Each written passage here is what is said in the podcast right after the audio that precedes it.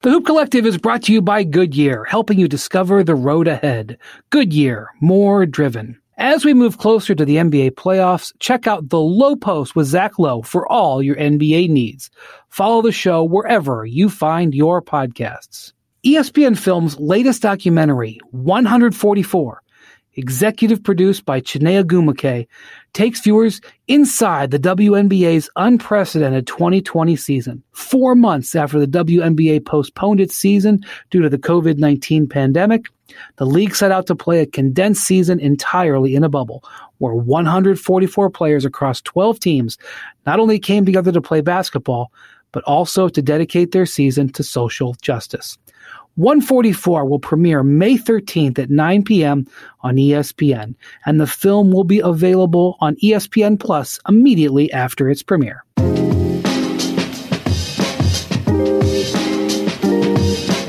Welcome to the Hoop Collective podcast. We talk about the NBA, which we're doing on Monday afternoon. And do do do this is our third annual, believe it or not, three years. We started with the 2018 draft third time we are having our annual redraft. And my redraft compadres joining me from Los Angeles, California, one of our draft experts, uh, one of the best guys in the business, is Mike Schmitz. Hey, Mike. Brian, thanks for having me, man. Welcome back to redraft year three. And your opponent, I said opponent because this is not friendly.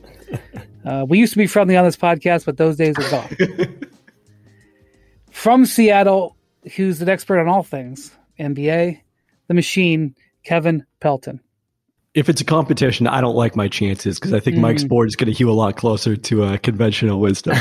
well, Pelton, I actually owe you an apology because when I went back and looked at the last two of these, I gave Schmitz the honorary first pick oh, wow. in both years. Wow. So when we start here in a second, you are going to have the first pick in this draft. Um, with apologies that you did not get the first pick last year. Um, so much, too much respect was given to Schmitz. Um, that won't happen again. Uh, the respect quotient has been corrected.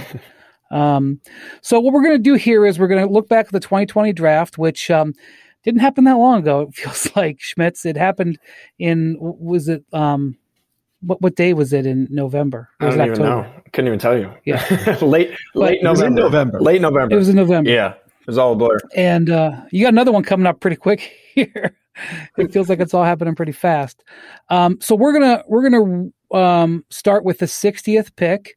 Um, okay, uh, that's uh, Pelicans. Uh, we traded the Bucks. Go ahead, Kevin Pelton. No, just kidding. Just kidding. We're going to do the lottery and we're going to go back and forth. Pelton's going to take the first pick and they're going to redraft the players knowing what we know now. Wouldn't it? Wouldn't the world be a lot different if we could uh, all do it this way? Um, but that would make it less fun. So uh, we're going to start with the Wolves uh, in just a second. But Schmitz, I wanted to ask you you recently just got back from a scouting trip through Europe. Mm-hmm. Um, and also, I believe during uh, just after the draft in December, I believe you went to Africa. Um, so you've done a lot of travel during this pandemic. Um, what was just as a quick aside here, just because I'm frankly interested, I know the listeners may not care, but I personally care. Um, what was it like to travel through Europe and to go to basketball games in this particular moment in our history? Yeah, there were certainly no shortages of challenges, no shortage of challenges. Um, but I, it was great to be back in the gym evaluating guys. I was at this like under 19 Serbian league game watching some 15 year old kid who will probably never play in the NBA. And it was the happiest I had been in quite some time. So I, I felt like a kid in a candy store, kind of got my identity back. But, you know, to get around, uh, it, wasn't always easy. Um, you know, I, I spent, I think about 12 hours at the uh, Lithuanian border. So that's, that's maybe a, a story for, for a dinner but uh, it, it, was. oh, I was hoping for the story right now. I mean, uh, unless it involved like he, some sort of illegal payoff. No, no illegal payoff. No illegal payoff. Basically, each country had different regulations to to get in, and and so for some, it's you know you need a PCR test and a letter from your employer, and you know a letter from the club you're going to see, and, and maybe the agency of, of the player, and some of them you know require a letter of clearance all the way up to the minister of sport. And so it was, uh, you were always on your toes, not exactly sure, um, you know, what they would ask for at, at every stop. Uh, so I, you know, waited patiently at the Lithuanian border until I got that clearance, and then I got it at around midnight, and boom, I, I was in. So please describe uh, how you were waiting at the Lithuanian border. Were you in a car? Uh, in a holding cell? I was not in a car. I, I wish I was in a car. I, I was in a nice little room um, near all of the employees of the airport. Um, you know, I had my own little mm-hmm. bed that I that I sat at patiently. I had I had Wi-Fi, which was great. Oh. Um, you know, if I was hungry, it's just one knock on the door. Hey, would you would you escort me out to? So you were in. You were definitely in a cell. Yeah, a little bit. Yeah, yeah, a little bit. Mm-hmm. So. It, yeah, that's that's the short version. But uh, the people were great. You know, I got that clearance eventually. I was able to come in and and watch a game, do some interviews, check out a few workouts. Um, so each place, like I said, was was different. I mean, I went to Istanbul, which was much easier to get into. Serbia, much easier to get into.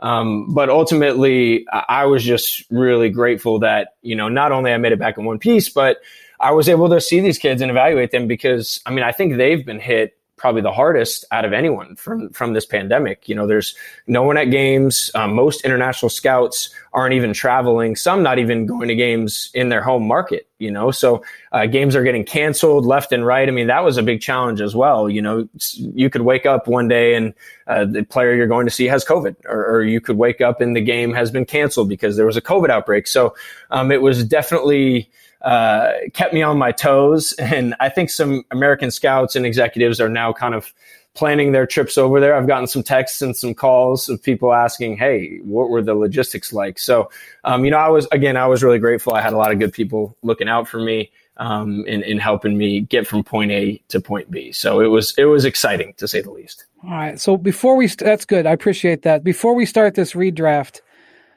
um, should my wife sometimes tells me that I drone on when I tell stories, and we're supposed to be talking about the NBA. So let's have a vote here, and Tony, our producer, can vote as well. Should I tell the story about the time Stephen A. and I were detained at the Canadian border? Should I tell that story, or should I just move on to the redraft? Kevin, I'm voting. Me. Yeah, I'm voting yes. Yeah, I would love to hear that.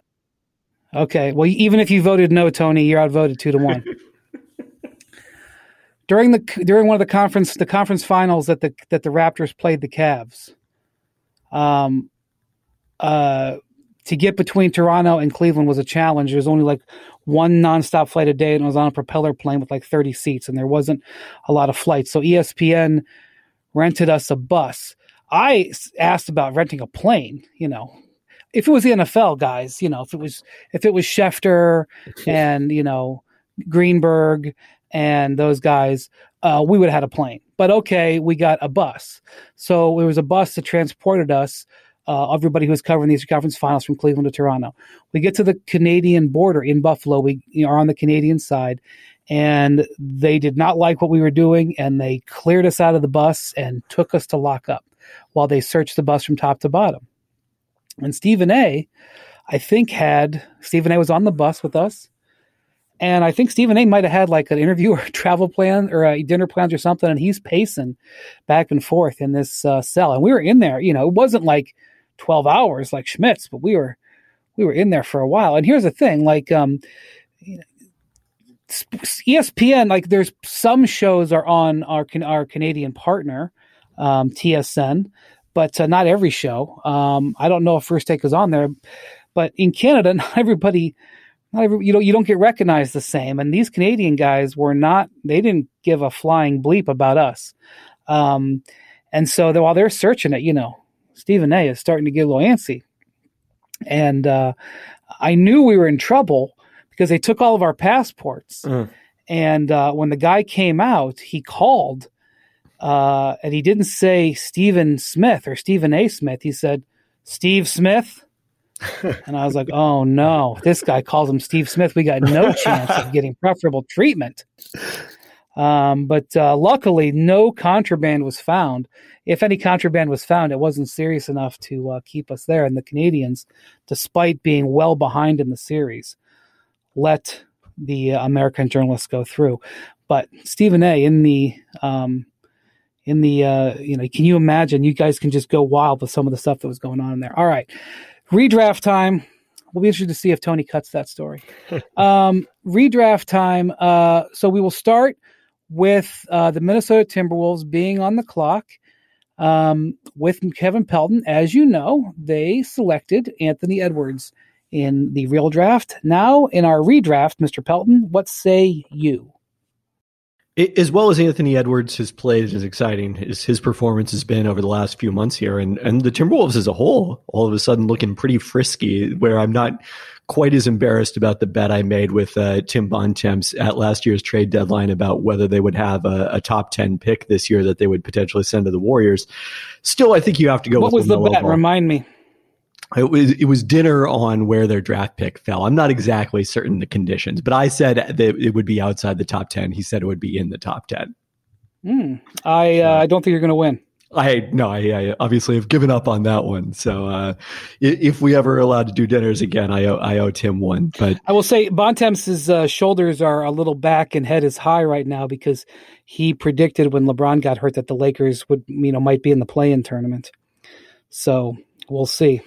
I mean, is there ever a time when that's not true about Bontemps? mm.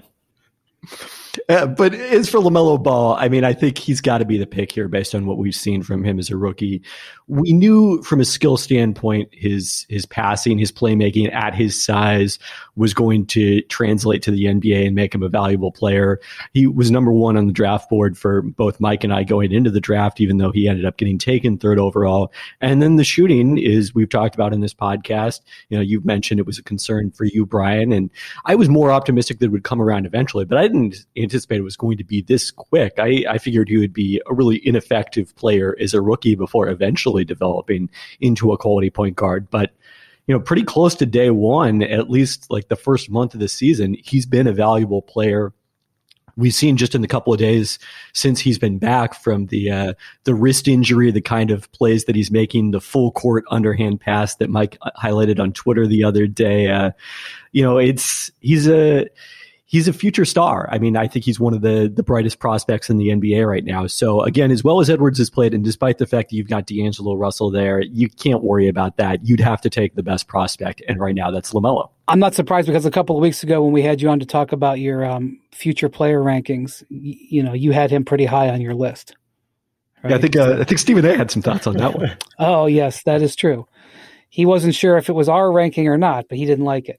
Um, he was not quite as loud at the Canadian border. Schmitz, um, Jonathan Givony um, was as as vehement as I can remember about the future, uh, how high he was in the future of Lamelo. You were pretty high on Lamelo too. Um, you got you know before you they make your second pick here. I feel like you were pretty vindicated so far on on that selection.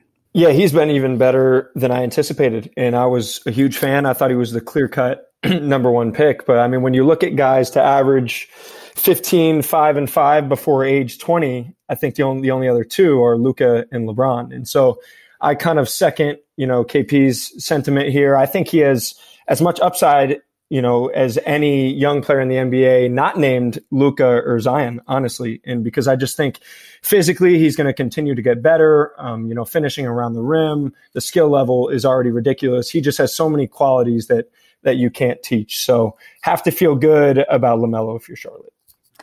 So, and as to go back to draft night, um, the the the Wolves were very interested in trading out of this pick. Um, they were trying up until they were on the clock, from what I have been told, to uh, to get the Warriors interested in moving up. Uh, the Warriors have their uh, draft pick this year and next year, depending on where it falls. I think they wanted it back, quite frankly. And they were saber rattling, according to the stories, that, that they were going to take James Wiseman. The Warriors were really locked in on James Wiseman. Uh, I think the, the Hornets, who drafted third, really liked James Wiseman. James Wiseman was a big thing here.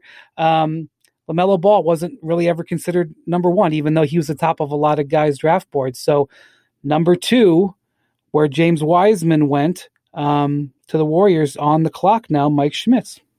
I'm going to take Anthony Edwards. I think you could argue Halliburton maybe a better fit just with the way that you know Golden State likes to play. Um, but I thought it was a pretty clear one-two in the draft with Lamelo Ball at number one and Anthony Edwards at number two. Um, you know, we've talked KP and I and, and other colleagues just about some of the areas Edwards clearly needs to improve. I mean, the efficiency, of course, and the defensive intensity. Uh, but talent wise, I think this kid can lead the NBA in scoring someday. Like I, I really, really do. Um, just with that body, that explosiveness. I mean, every move he makes is an NBA caliber move that you see from you know all stars. Whether it's the step back going left, um, his hesitation, he's so shifty, and you know I think.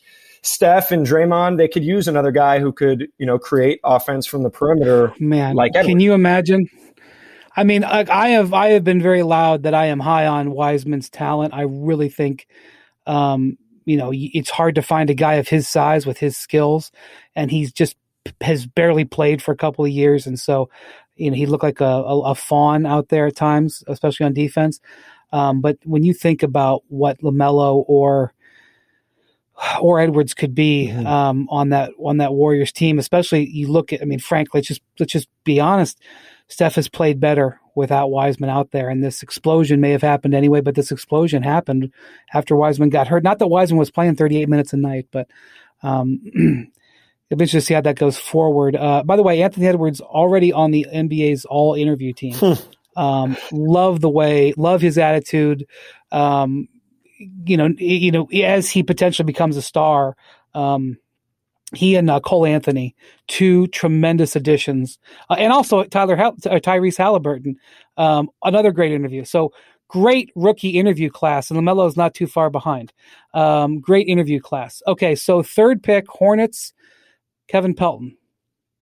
Yeah, to me, there's pretty clearly a top three in this draft when you look at Halliburton, Edwards, and Ball. So even though, you know, I don't know if Halliburton is necessarily the biggest need for the Hornets because they do have Devonte Graham and, and Terry Rozier in the backcourt. Even if we take Lamelo Ball off their roster, I, I still think you have to take him. And I, I, have him number two on my board ahead of Edwards. I, am getting my top two because of the way this draft fell.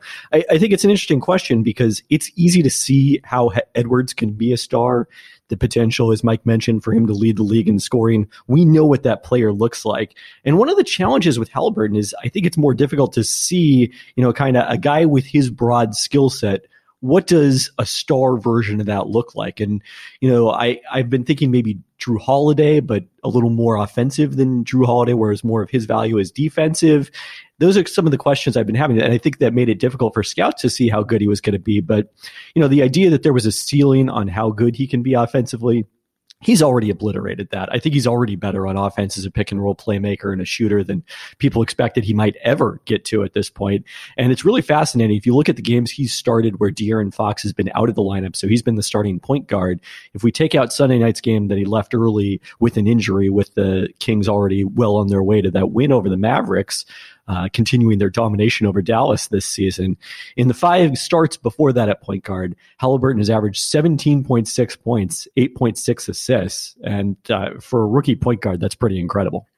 Yeah, I talked to him a couple of weeks ago, um, and I was joking about how I think that there could be a um, a thirty for thirty done on his draft night at some point, um, because um, you know Mike, I, I heard him as he he's he has said he thought there was a possibility of him going as high as number two. Um, was there was there a reason that, that, that you know of about why you think he dropped all the way to twelve, um, based on what happened there? I think there's uh, you know a few different things at play. I mean, I think you know his his group probably didn't want him in a couple of spots right? You know you you try to manage you know whether it's the medical or um, you know the physical and all that and try to steer your player to the right spot. But you know the more people you talk to around the league i mean there were a handful of teams that just straight up passed on him you know, I've heard stories of of some teams in particular saying, "Sorry, like we we prefer Kira Lewis." You know, nothing against Kira Lewis; he's an exciting young player, but th- I think it was a mixture of a couple different things at play. One, like trying to make sure he lands in the right spot that you know they were comfortable with, where they feel it would be a great fit. Because I think for Tyrese in particular, that's really important. Um, you know, I think aside, you know, even with Kevin's stats of him being the the sole ball handler in the back court, you know, he's always seen as being best with another guy who can create next to him. And I think that fit with Fox has been great. So I think it was partially that, and then a lot of teams just didn't really buy it. You know, I think they wondered like, does he have that kind of breakdown ability off the bounce? Can he be like your number one uh, shot creator on on a really good team? And you know, when I first saw him as a freshman, I had those questions. Uh, uh he was this kid who dribbled the ball like five times per game, had this funky shot, but his his efficiency was off the charts. He gets it off kind of slow and low, but it but he does it. And then I, yeah, I mean he's already top five in my projections at that point. He's a freshman. Yeah, and, and and there was a lot of battles in front offices between you know the analytics and and kind of your old school style scouts who were kind of rejected the notion that he would end up being this type of player. And it was really wasn't until I saw him with the USA U19 team in, in Crete when he was with Cade Cunningham and Evan Mobley and Jalen Green and a bunch of studs.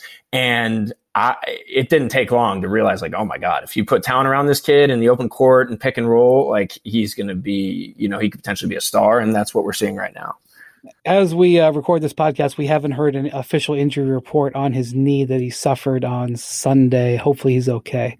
Um, uh, by the way, I looked it up, Pelton. In the in the game since uh, Fox, uh, De'Aaron Fox went out with his latest injury, he was averaging 21 points and nine assists going into Sunday's game. So, um, I will say about Halliburton, and I don't disagree with this pick there. He does rank, I believe, if it's not dead last, it's in the bottom three in defensive RPM. Um, uh, and he's not exactly getting a good um, example being set by the rest of the Kings, who are the worst defense in NBA history by uh, by by that measure. So he does need to improve on that end. Uh, okay, so that's the that's I mean that figures he was the biggest mover. Um, he had gone 12th to the Kings, moves up to third in our redraft. Vivid Seats wants you to get to the games you love this spring. Experience every pitch, assist, and game winning shot live and in person. And the best part? Each transaction is a step toward a free 11th ticket with Vivid Seat rewards. Score unbeatable perks like free tickets, surprise seat upgrades, and annual birthday deals. As official ticketing partner of ESPN, Vivid Seats is offering you $20 off your first $200 ticket purchase with code HOOP. That's code HOOP, H O O P. Visit vividseats.com or download the app today. Vivid Seats, experience it live. You can now stream the most MLB games on DirecTV without a satellite dish. Yes, catch the clutch hits, strikeouts, grand salamis, web gems with nothing on your roof. So, who's ever up there, whether it's the roofer, Santa, birds, old timey chimney sweeps, moody teenagers, thrill seeking raccoons, you name it, they won't find a satellite dish. But you will find your MLB games on DirecTV. That means DirecTV is your home for baseball this season. Root, root, root with nothing on your roof. Yes, stream your team. Call 1 800 DirecTV or visit DirecTV.com Sign up today. Claim based on total games carried on sports networks. Sports availability varies by zip code and requires choice package. The Chicago Bulls went fourth in the draft. Um, Schmitz. Uh, they took Patrick Williams, which was a, which was you know he was rising on draft boards at the time. Um, this was still a surprise. The Bulls had done a very good job of keeping information from getting out. Nobody was really sure what they were going to do, if I remember correctly. And uh, people thought that Halliburton might actually go here at number four. Um, so in this redraft, where are you at? Yeah, I'm going to stick with Patrick Williams, to be honest. And you know, this is probably the the part of the draft where Kevin and I, you know, start to disagree a little bit, just because you know I genuinely lead lean more on kind of my pre-draft evaluations and and so much of that is just because the nature of my job right? I'm watching these kids since they're 15 16 17 and that's kind of the bulk of my data. Um, but with patrick you know at the time i probably would have said you know i would have taken deni avdija um, you know, maybe a, a, couple other guys I would have taken as well. Um, you know, but I really like how he projects long term. I mean, when you look at, you know, 6'8, 225 pounds, 230, that type of length, and the fact that he's shooting, you know, 38% from three so far. I mean, that was one of the bigger questions. 39, yeah. Yeah, it was, it was, is yeah. this guy going to be able to shoot it well enough? It's a little bit slow. Um, but I mean, I think he's like 62, uh, percent on on corner threes. You know, when you talk about um, just his ability to space the floor from there and then handle the ball, he shoots a lot of mid range jumpers. But I kind of like how they're letting him develop. Like own those mid range spots, make corner threes, and then give us effort. You know, defensively. I, am not sure he's been the defender everyone hoped right away. Um, you know, he can improve in in a handful of areas, but when you look at those big wings, whether it's a Jaylen Brown or a, or a Kawhi or anywhere down the spectrum, they're obviously hard to find. And um, you know, one one last point on him, he's younger than Jalen Suggs Evan Mobley, and Scottie Barnes. Um, so just to kind of speak to the fact that he's just kind of scratching the surface right now, and I think there's a lot to like about him long term. All right. Well, um, yeah, I mean, uh, I, I have you know rookies, especially rookies who play the perimeter, historically tend to struggle shooting the ball. Um, all the all of the things that uh, happen in the NBA, the speed of the game, it tends to show up in their shooting the fact that he is shooting uh, 48% overall and 39% on threes, at least to this point, does bode well. Plus, he's gotten a lot of experience. He's he's started 63 games to this point and uh, played a lot of minutes, even though the Bulls have been disappointing in the second half. Okay, uh, Pelton, you are up next with the uh, fifth pick, which uh, was the Cavs. Uh, they drafted Isaac Okoro on draft night. you are up now. Yeah, I'm not going to go with Isaac Okoro, who, you know, has, similar to Williams, been in a pretty small role offensively this season. I think also probably has not made, you know, as much defensive impact right away as you would have hoped uh, in a challenging situation to do that in Cleveland without a lot of great defensive talent around him. But, you know, I, I think his, his uh, upside is maybe a little lower than I think we hoped going into the draft based on the fact that he's been playing such a small role on offense. Now, Mike may disagree with me on that, but the guy I'm going to go with here is the a more polished player who has been effective from day one and looks like he's going to be a quality role player in the league for, you know, probably a decade, if not more. And that's Saddiq Bey out of Villanova, who actually went 19th in this draft to Detroit, but big move. Know, has yeah, big move. He has enough size. He's played both wing spots at six seven. You know, strong physical six seven, shooting thirty eight percent from three and on huge volume, over six attempts per game. I mean, I think he's got a very good chance at making the All Rookie first team based on his performance. Again, a little older at twenty, you know, just turned twenty two, but I, I think he's just a rock solid role player that is going to help you for a long period of time.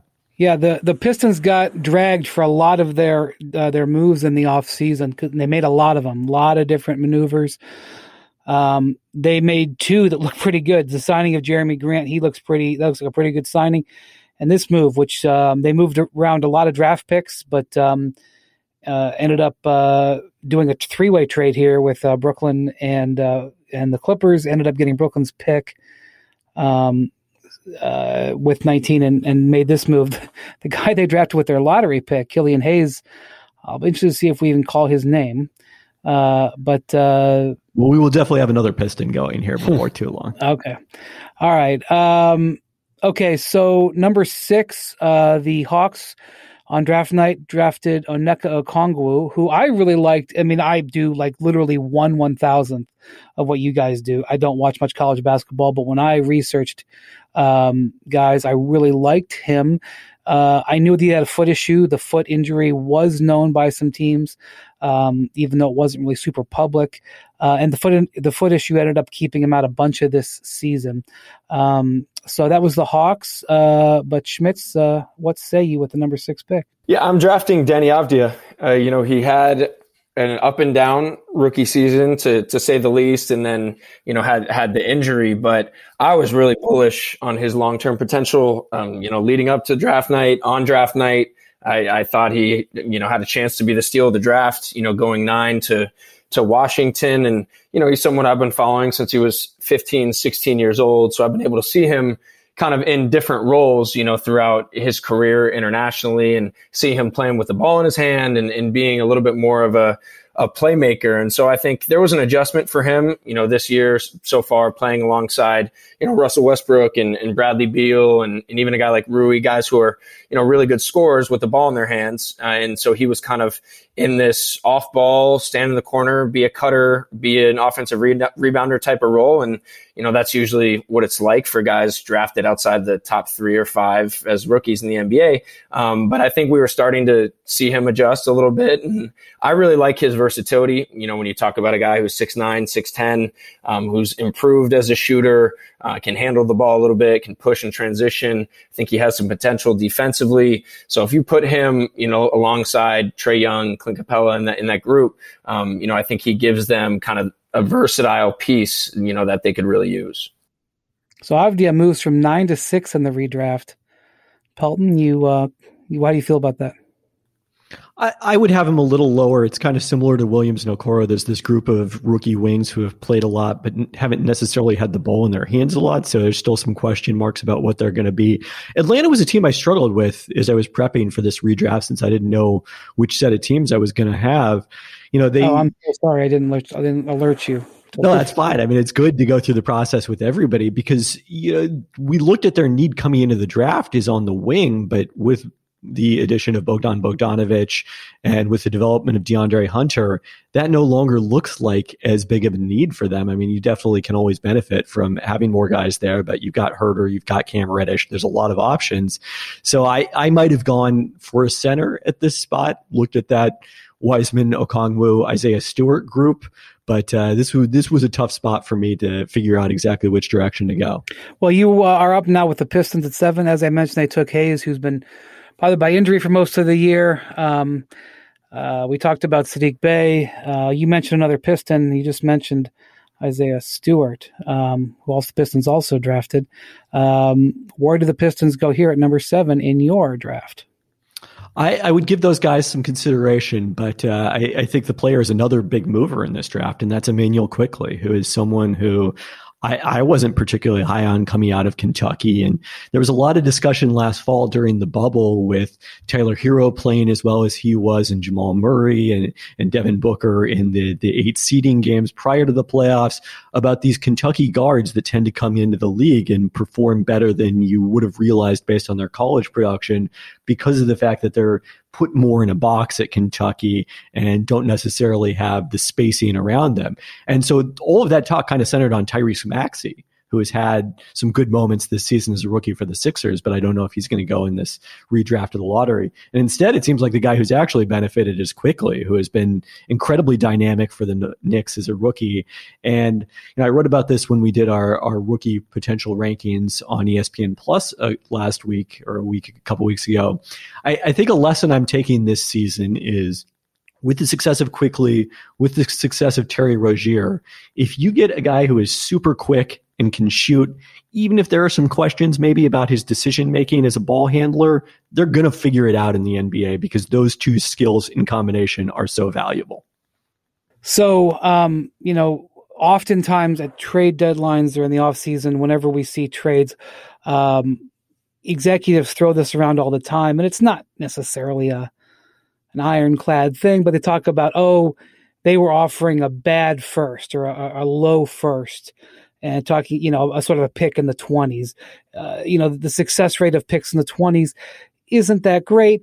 Um, and sometimes when you see teams trade picks that are top 20 protected, they'll refer to those as bad firsts or whatever. And I understand that. But um, this is an example of why every pick matters. Um, you know, this this this was you know the Knicks moved around. They actually moved back to 25 um, to get this pick, but uh, this is essentially the pick that uh, the one of the returns from the Porzingis trade. This uh, essentially came from the fruit of the Porzingis trade of the of the Mavericks pick. And we just mentioned, you know, the um, the uh, the the Pistons didn't exactly slam the ball out of their park with their lottery pick, but did very well outside the lottery in the draft. The Knicks, I think we'll find out here, didn't exactly, at least to this point, slam the uh, ball out of the park with their lottery pick, but um, because that extra draft pick and good scouting and a good pick in the 20s with Quickley, who went 25th originally, um, it changes. It changes. You know, all of these things matter in the end. And you know, Quickley isn't a franchise-changing player,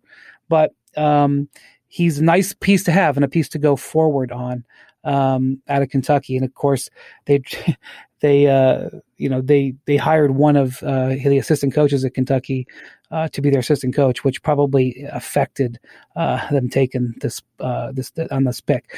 Okay, so I just mentioned the Knicks. Um, Schmitz uh, they drafted eight. They drafted Obi Toppin. let's see where you go here with the eighth pick.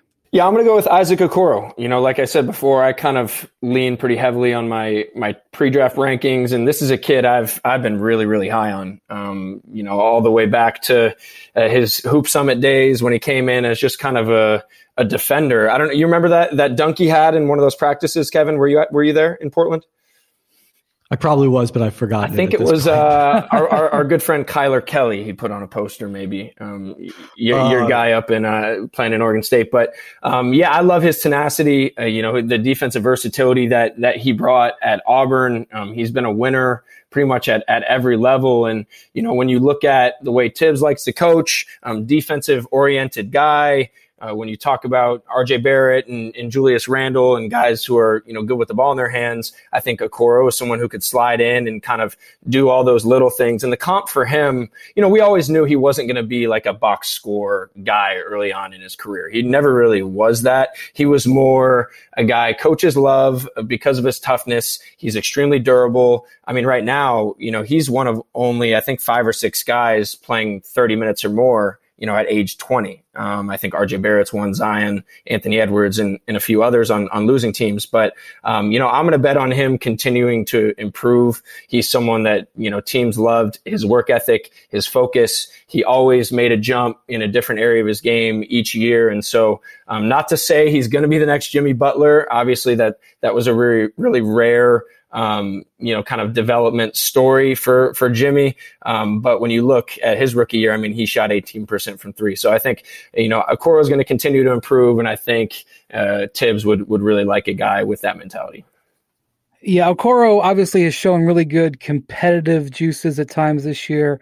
Um, his shooting has been poor, 28% on three.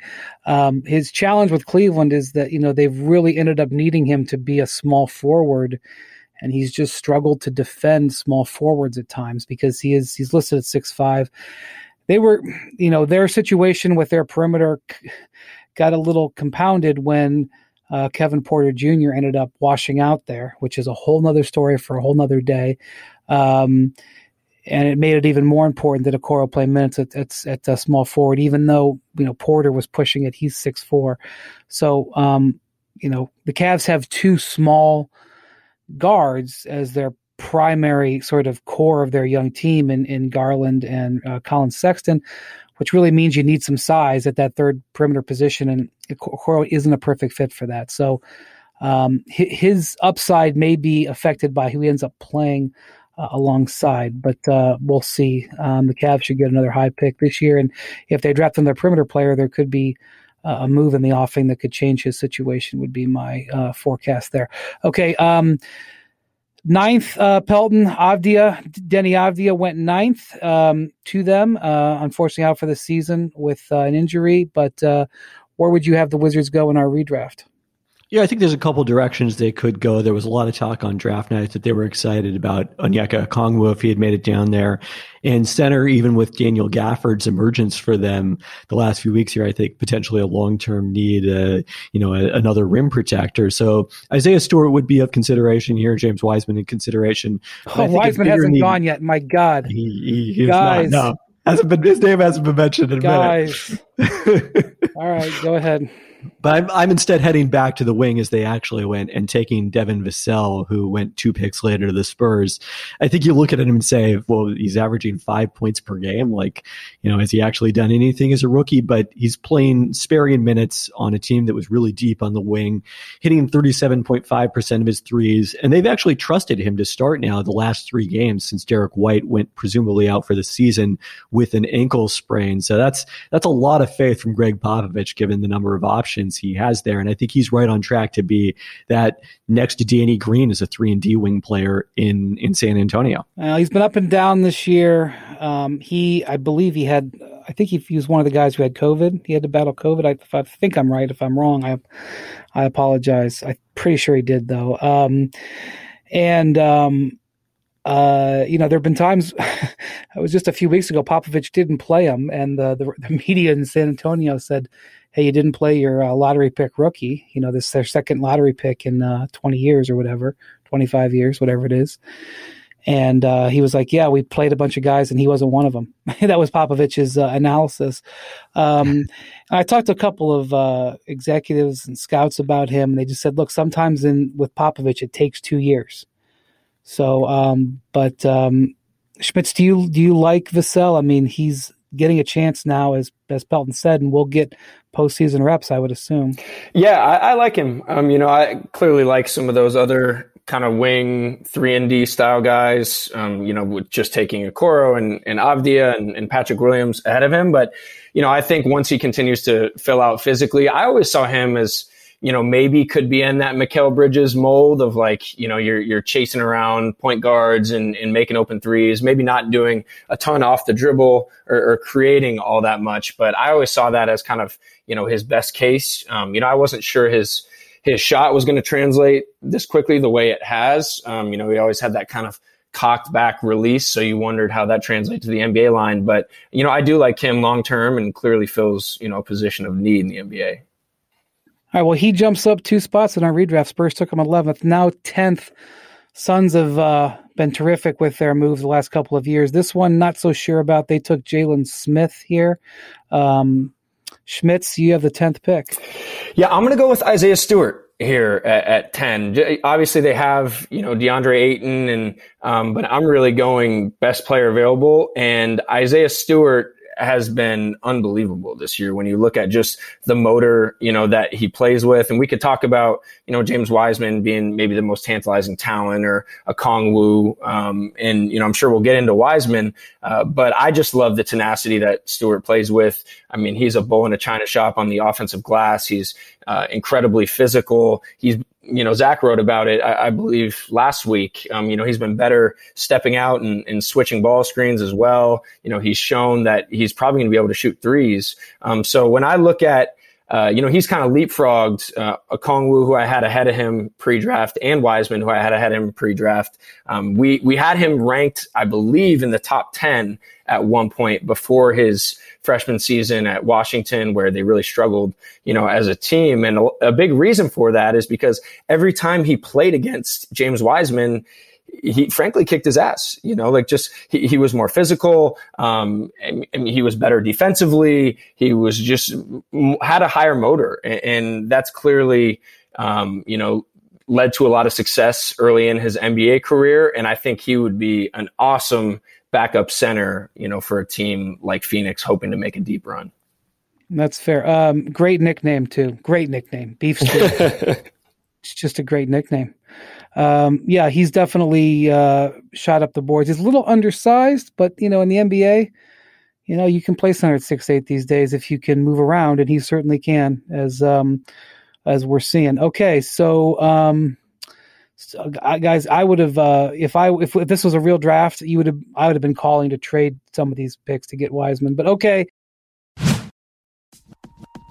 For the ones who get it done, Grainger offers high quality supplies and solutions for every industry, as well as access to product specialists who have the knowledge and experience to answer your toughest questions. Plus, their commitment to being your safety partner can help you keep your facilities safe and your people safer. Call or click grainger.com or just stop by. Now let's talk about the play of the week. The pressure to follow up Hpnotiq and Cognac weighing heavily on the team. Hpnotiq was in the cup, blue and ready for the play. And boom, Añejo Tequila came in with a smooth assist to Hpnotiq's tropical fruit finish. Shaken, strained, poured. It was green and good. The playmaking splash shifted the tempo. Another great cocktail from the Hpnotiq team. Every season is Hpnotiq and Tequila season. Hpnotiq Liquor, Bardstown, Kentucky, 17% alcohol by volume. Hpnotiq reminds you to think wisely, drink wisely. Uh, Spurs um, drafted Vassell on draft night at the 11th pick. Pelton, you're up at number 11.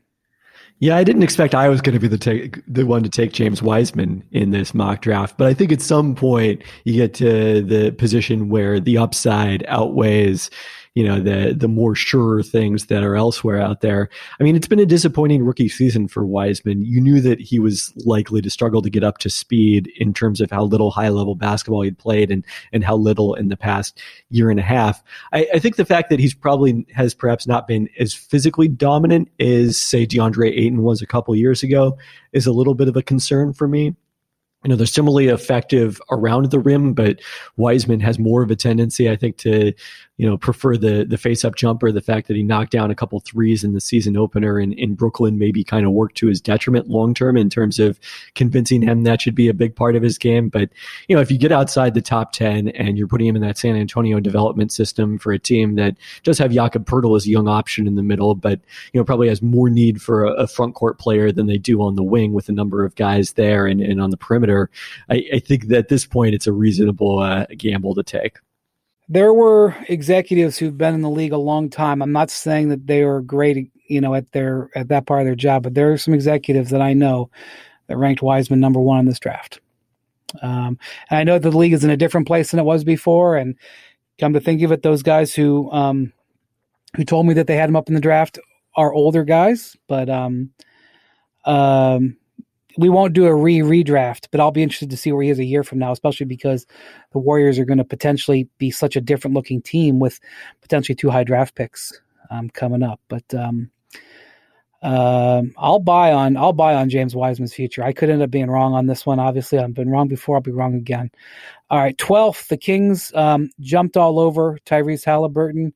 Um, stories came out that night that he had tried to force his, tried to maneuver his way to the Kings on draft night. Again, this would be part of the 30 for 30. I just, I've never heard of anybody try and maneuver their way to the Kings, but um, that was allegedly the story. He's worked out great there.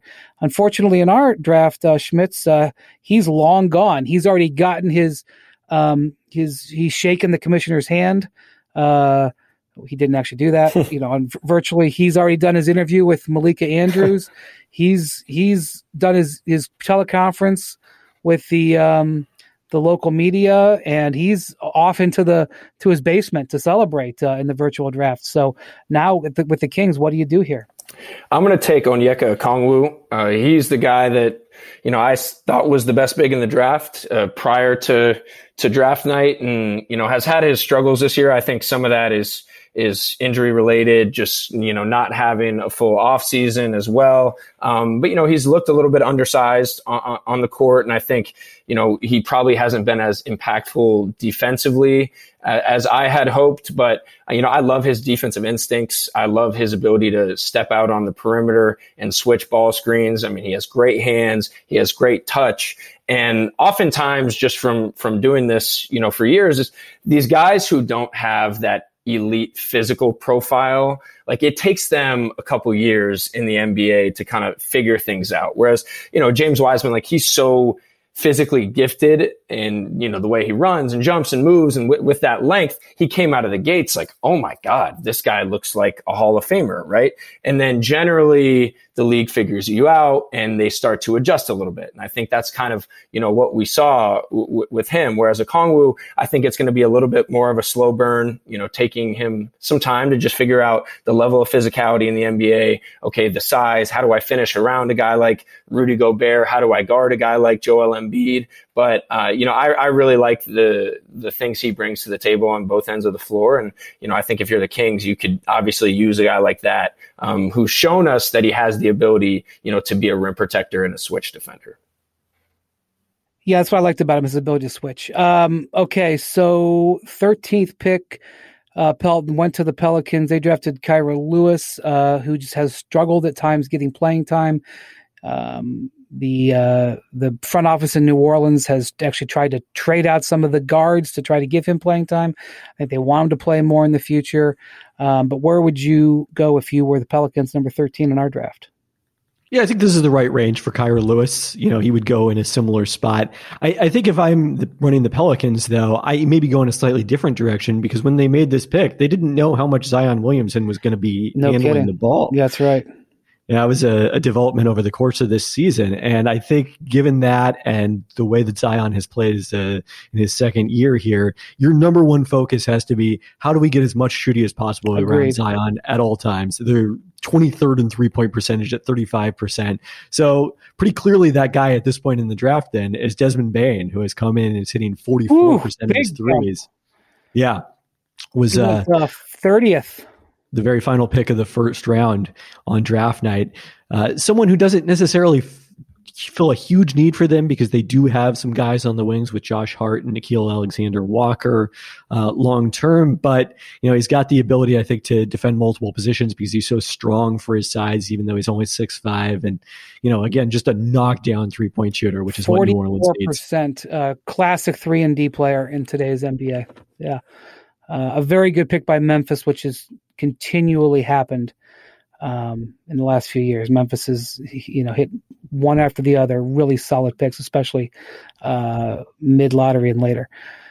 Um, okay, so Schmitz 14th pick, last pick of uh, the lottery. Uh, it was the Celtics uh, on draft night, um, a pick that they got from Memphis uh, that was unprotected. Was it unprotected or was it uh, top? Anyway, uh, for years I thought this might be a really good pick. Ended up being the 14th pick. They took Aaron Nesmith, who has not played that much, although he just had uh, one of his best games of the season. Um, what would you do with number 14? At the Celtics. Yeah, I'm tempted to go with Leandro Bolmaro, um, but I don't want to bore you guys with the the six seven draft and stash Argentinian who's killing it for for Barcelona. So I'm going to go with Jaden McDaniels um, out of University of Washington. This is a kid that we had projected as the number one pick uh, for for a brief amount of time before you know, he had kind of a down freshman season at Washington alongside Isaiah Stewart, but I think he's had some really, really bright moments, you know, so far this season for Minnesota. When you look at a guy who's 6'10, who can defend multiple positions, I believe he's shooting over 35% from three so far. He can handle the ball a little bit. Uh, I remember just being blown away, you know, watching him in the, in the pre-draft process, just how, how naturally talented he is. Um, he has great shot blocking instincts for a wing as well. You know, we've seen him kind of sliding with point guards, guarding wings for stretches and still has some areas to improve. I mean, physically, he's still very lean as well. But, you know, anytime you can get a guy with the ability to guard multiple positions and make it open three, especially alongside Jaylen Brown, Jayson Tatum, um, I think you have to take a look, long look at, long, hard look at that guy. And, and McDaniels fits that profile his brother, his brother Jalen McDaniels, who's a rookie. For, is he a rookie or second year player for the Hornets? Second, second year, second year player. He's gotten some playing time recently and has played well as well. Well, real quick, now that you hinted about Bolmaro, who I believe uh, the uh, Timberwolves have his rights and he plays for for Barcelona. W- what do you know about? You're, you're, saying he should go higher in our redraft? Yeah, hundred percent. I, I thought he was the second best international prospect behind Avdija. It's a small. He's a small forward. Uh, he's small forward size almost, but he plays a lot as a point guard. Honestly, I think he's a guy oh, who really? can okay. who can play kind of with or without the ball. You know, the question for him was always the shooting, and he's shooting like over forty percent from three. You know, this year playing a real role for Barcelona. Just had a career high in an ACB game the other day and plays with this like unbelievable energy. Like he'll pick you up 94 feet. He's flying all around the floor. He's a typical Argentinian style like fighter, you know? And so, um, you know, whether they bring him over next year or, or in two years, I think he's going to be an impact guy and a potential NBA starter, honestly, for, for a long time. Okay. Well, so that's our, that's our lottery. So, um, um, Obi Toppin slid totally out. Um, uh, Killian Hayes slid totally out. Um, uh, I think those are the only two that uh, did their Jalen Smith and Jalen Smith. Oh, that's right. That's right. Oh, Jalen Smith. That's right. Yeah. Um, so yeah, um, pretty. You know, all in all, I think um, not a bad, uh, not a bad draft, especially when you look at some of the other guys we did mention. I think Cole Anthony has been good and, and looks like he's um, uh, got you know you know got a good future. Um, you know Poku in uh, Oklahoma City. Uh, we'll see what he turns into. He's gotten a lot of playing time recently, so uh, we'll see. But before we go, I wanted to get your guys' opinion real quick, just on the top names um, in the upcoming draft. I don't want to steal any of your thunder when you come out with your mock drafts, uh, but um, uh, I think the, the the the the big names are are kind of well known even to uh, to casuals at this point. But um, Schmitz, um, you know, what do you looking forward to in this draft process coming up? What should we know about these guys? Yeah, I think you should know that there's a really strong top five. Um, you know, I, I, think teams kind of you'll you'll hear the phrase the draft starts at six a ton. You know, because I mm-hmm. think teams feel really good about this core. so five. so and give us those five. So Cade Cunningham and, and so, Yep. I think Cade Cunningham is the prize of the draft. I think he's the heavy favorite to go number one. Um, you know, kind of six eight, do a little bit of everything type of guy. I think you can put the ball in his hands. Um, you know, sim- not to say he's Luka Doncic, but he, like he can he can play kind of as a big guard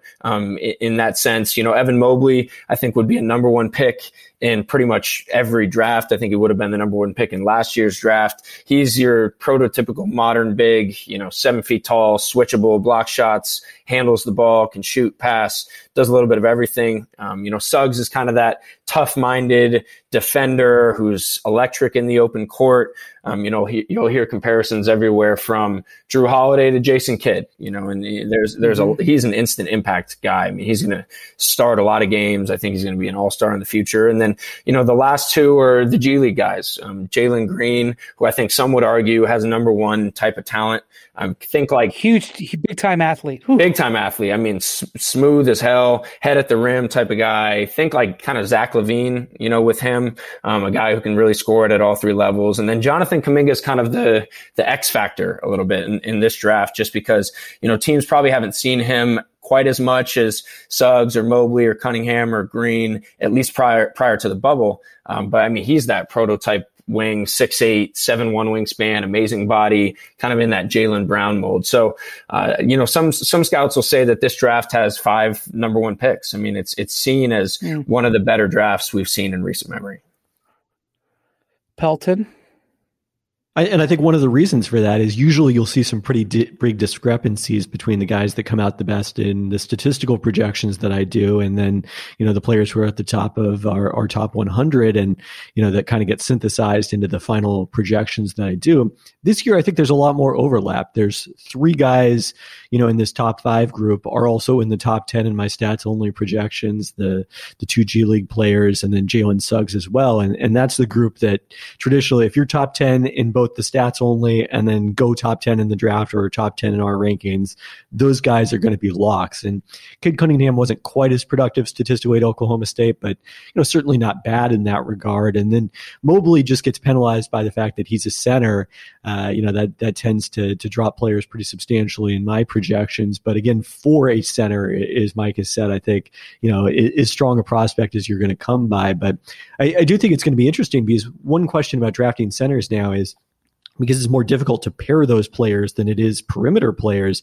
Like if Golden State ends up with the number two pick in this year's draft after taking Wiseman last year, do they end up regretting taking Wiseman because they think Mobley is the stronger prospect, but they can't play those two guys together? I think that's an interesting question and also maybe well, something first, you have to the think about. The first center in our draft we just did went 10th.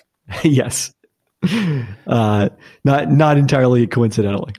Yeah. Um, how do you uh how do your stat i mean you know your your stats database i mean now we have this new level of um this new data point which is the the the ignite the g league team playing against um, different type of competition. You know i we still don't exactly know how that's going to work out. I don't know how to project that Right. It's not a proof of concept yet, but the nice thing is that there are established. I've been doing translations of G League performance to the NBA for well over a decade here. So there's that nice track record to draw on. And uh, you sort of get a, a, useful comparison because it's not like somebody from Gonzaga ever plays in the NBA that season, other than the one time the Kentucky center ended up playing for the Knicks like a week after he got uh, knocked out of the NCAA tournament because he had been undrafted and gone back to college. But we get to see all these guys who were down in the G League bubble also playing in the NBA and compare how their stats translate. And that gives us a pretty good bedrock for what we can expect from uh, Green and Kuminga, which is pretty solid. Green was, you know, one of the better players in the league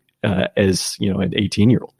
All right. Well, thanks, guys. I enjoyed it as always. Thank you to Schmitz and uh, Pelton. And uh, Schmitz, you're uh, getting revved up for another draft season, and uh, Pelton never sleeps. So, uh, thanks for listening to the Hoop Collective. We'll talk to you uh, later this week. Thank you to Tony, our producer. Everybody, have a good week.